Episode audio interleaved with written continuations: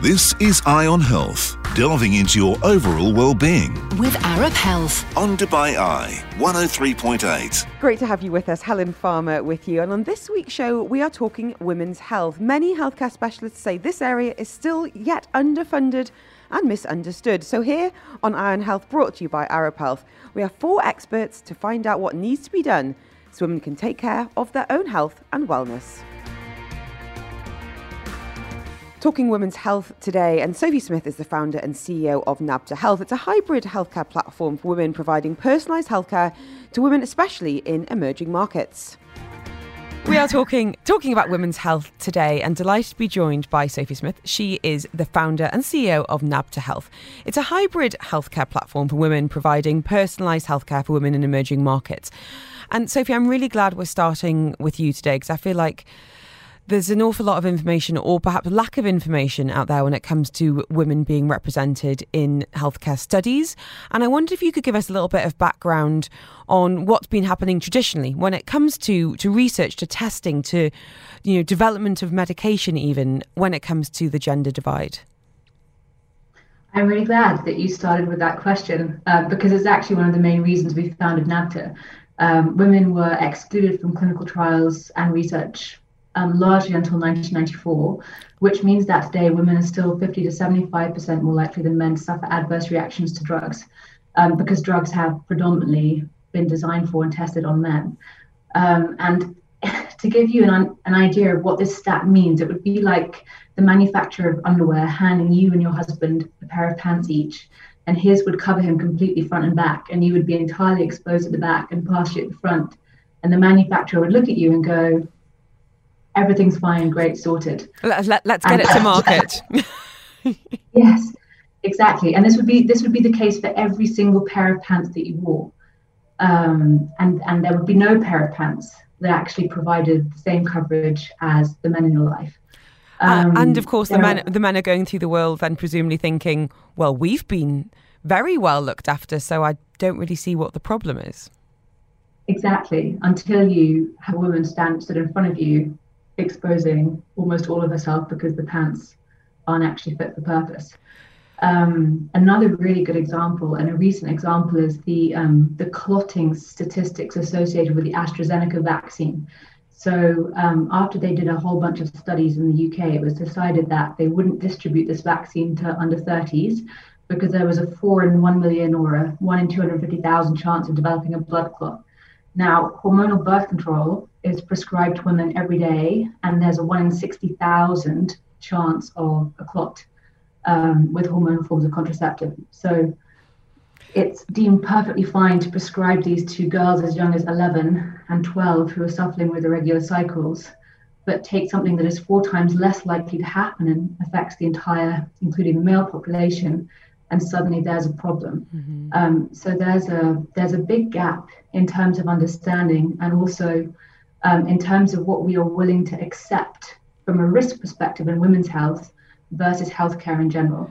And you mentioned a gap there, and there's certainly a gap when it comes to women of different nationalities, of traditions, cultures, and backgrounds as well. When it comes to the research, we know that black women have um, increased problems when it comes to even, even you know, in 2021 to you know death and childbirth. You know, w- what about those gaps in, when it comes to uh, representation of women um, from different parts of the world? Well, so this is again, this is precisely why we decided to focus on the Middle East, Africa, and South Asia because if you look at the distribution of clinical research and trials today, 92% occur in the US and Europe, and most of the remaining 8% occurs in the Far East. So there's very little research done specifically on our demographic. And the implications of this are seen everywhere. You mentioned um, pregnancy related complications. African American women in the US are three to four times more likely to die of pregnancy related complications than white women. Um, and you know we we are in an immensely pri- privileged position where we fall on the right side of the fence, but all of the populations that we work with here are not are not in the same place. And you know this is a very rapidly growing market. It's a very young market. Over 70% of populations in most countries are under 35. You've got a lot of young girls and women who are at or you know rapidly hitting childbearing age huge penetration of technology, um, very smart, very motivated individuals, we have the opportunity now to change the story for women here in this region and not just to build a, model of healthcare that provides um, equal opportunities for women in health, but to build something that is really superior, you know, that is women centric, that takes um, women's health needs into account, that is designed and built specifically demographic by demographic for the women in those countries. Um, and I think that's what that's one of the things that really excites us. You know, it's a big gap, but then it's also an opportunity to build something better. I wanted to ask you about COVID implications as well, Sophie, because we've seen this internationally. As you say, even in first world privileged countries, we've seen um, African Americans um, having a higher risk of death for, uh, simply because of having to be in the workplace, being in service industry jobs, being frontline workers as well. What have you seen when it comes to women and COVID internationally and impact on their healthcare and their overall wellness? So I think um, one of the, the, the only conclusion that people have come to universally is that not enough comprehensive research has been done in the context of COVID 19 and the COVID 19 vaccines on women and all aspects of their health. Um, for example, around the world, it's been reported that there have been interruptions in menstrual cycle patterns, some more severe than others. Um, you know, women are finding that periods that have been regular for 30 years are suddenly coming earlier, that they're then becoming irregular, that they're suffering with intermittent abnormal uterine bleeding, um, and it's been it's been flagged globally, and um, and uh, the kind of the general um, I guess feed that was put out was, well, it's not unexpected that where an immune response is sort of prompted um, there would be changes within menstrual cycles. But basically, the, the thing that everybody has agreed on is that not enough research was done, and it should have been done. And we should have had more dedicated studies looking at women who are pregnant, at women who are breastfeeding. Mm-hmm. Um, you know, there are some studies coming out of Scandinavia that shows that the the mRNA vaccines have increased miscarriage rates quite substantially. Um, so the data is disparate, um, it's very varied, and I mean, but for somebody like me who's been pregnant since the vaccines became available, um, there hasn't been the opportunity to be vaccinated. And now with um, vaccine certificates coming out for travel, as opposed to kind of immunity-based um, passports, you know, as long as as long as women are pregnant and breastfeeding, they're going to be restricted with their travel more than their male counterparts. And so, the inequalities from a healthcare perspective are going to be perpetuated in other realms that we hadn't even thought about. Yeah, it's true. Starts to get a bit a bit handmaid's tale, doesn't it? Um, Sophie, I wanted. Yeah. um, Sophie, I think you know you're talking there about gaps in research, but there's also huge gaps in funding and investment as well when it comes to femtech. What what do the numbers say? I was going to say stack up there, but they don't stack up. But what is what has been happening when it comes to investment in um, in what's known as femtech? So femtech investment has increased in recent years. I mean, it's still a disproportionately small part of um, the funding made available for health tech in general. Um, considering that I, I, think a lot of people still think about femtech as things relating to women's reproductive health, but it's not. It's you know technology-enabled solutions that deal with women in the context of their health. So with female um, variants of chronic conditions that are that affect both genders, cancer, um, heart disease, lung disease, etc. Um, so there's still a disproportionately small amount of funding there, and I think um, the thing that we've again seen is that um, it's it's even less in emerging markets. So um, the femtech market is estimated to be worth over a trillion dollars by 2026. Um, huge increases in spending and awareness among kind of populations in general about how technology can empower them to manage their health more effectively. Um, less than 1% of the venture capital that's available is going to um, companies that target emerging markets. Um, and, and an even smaller percentage of that is going to female led companies that target emerging markets. Such so as NABTA. so t- t- tell us a little bit about about your platform and, and the role you you hope it's going to be fulfilling in years to come. So I think there, there, there are a few things that we're hoping for NABTA. This year, we really want to establish ourselves as the destination for women's health in the UAE. Um, and the way that we work is we start by taking the women's health goal. So are you trying to lose weight, trying to gain weight, trying to fall pregnant, etc. And then to support you in identifying any underlying health conditions that you have that might be impacting that goal and kind of what the key ones are. So if you're trying to conceive, what's the number one thing that is preventing you from falling pregnant? Is it PCOS, but actually, uh, so polycystic ovary syndrome, which is responsible for 70% of female infertility?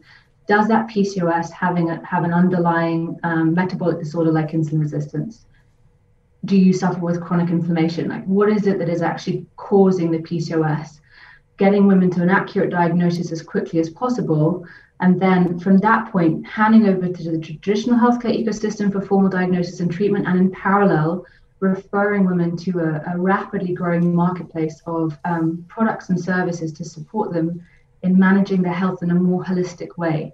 Because I think one of the things that women aren't told enough is that in most situations, you have the power to control your health yourself through dietary changes, through lifestyle changes, through access to um, everything from you know um, support with your mental health to support with postpartum recovery, etc. And um, the last two or three months, we've been working with um, an increasingly large network of amazing companies, many of them female-led, um, based in the UAE, that are helping women every day to plug gaps in the healthcare ecosystem. So um, everyone from you know Love Parenting UAE, um, who offer um, prenatal postpartum um, hypnobirthing courses, um, to Delta Strength Doula, which is a which is a, a, company that provides birth doula services, to Small and Mighty Babies, which provides support with pregnancy and infant loss,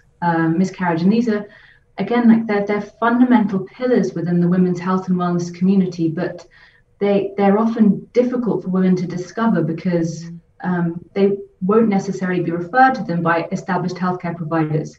So what we're hoping to do is create this much more connected ecosystem of providers that enable women in a very comprehensive and in a very personalized way to manage their health. And if you'd like to get your crystal ball out, please, Sophie Smith. Um, and what, what would you what would you love to be seeing in the women's health space in ten years' time? In an ideal world, what changes would be made? I'd, I'd like to see I'd like to see women who are uh, I mean there there are many enablers that that um, will allow this to happen, but women who don't women who don't get stuck in endless loops women who go into to see doctors fully informed with with knowledge about their symptoms um, an understanding of how all the pieces in their puzzle fit together um, the information to support themselves who, who don't who don't get told things like you have PCOS, you're never going to have a baby, and take that at face value. Who you know who who who have the the knowledge and the confidence to say that is not true and, and, and to be able to back it up. Um, I want women, uh, I, would like women to be able to feel like um, their healthcare is centered around them and it's the job of providers in the market to supplement and support what they are doing for themselves. So, you know, if you are suffering with interrupted sleep or joint or muscle pain or anxiety, you know that it might be because you're vitamin D deficient and you can you can test yourself for vitamin D deficiency at home, and then you can take a supplement and you're confident that you have done the right thing for yourself. And I'd like that to extend across all areas of women's health and not be limited by by by by, by status, by culture, um, by demographic. And by um, gatekeepers as well as, as you know, who some some individuals or companies like to hold that information for themselves and have that sense of power. And I think power is the the word I was thinking of the through your hope there is that women feel empowered. Yes. They feel like they can ask questions, they can challenge information, um, they can challenge individuals who might be delivering news, as you say, in an insensitive or thoughtless way and can can take that power back. And thank you so much for everything you're doing to to keep this conversation going. I think it's a really really valuable. And Sophie, and um, thank you for your generosity of your time today as well. And you do have a little baby uh, on the way, so uh, exciting times for you. And let's hope the next generation aren't coming up against the same obstacles as many of us have uh, in recent years. Thank you again. Really really appreciate it. You're listening to Eye on Health, brought to you by Arab Health Helen Farmer, with you as we discuss what is still lacking when it comes to women's health from funding and that big question. If men got pregnant, do we feel like there'd be longer maternity care?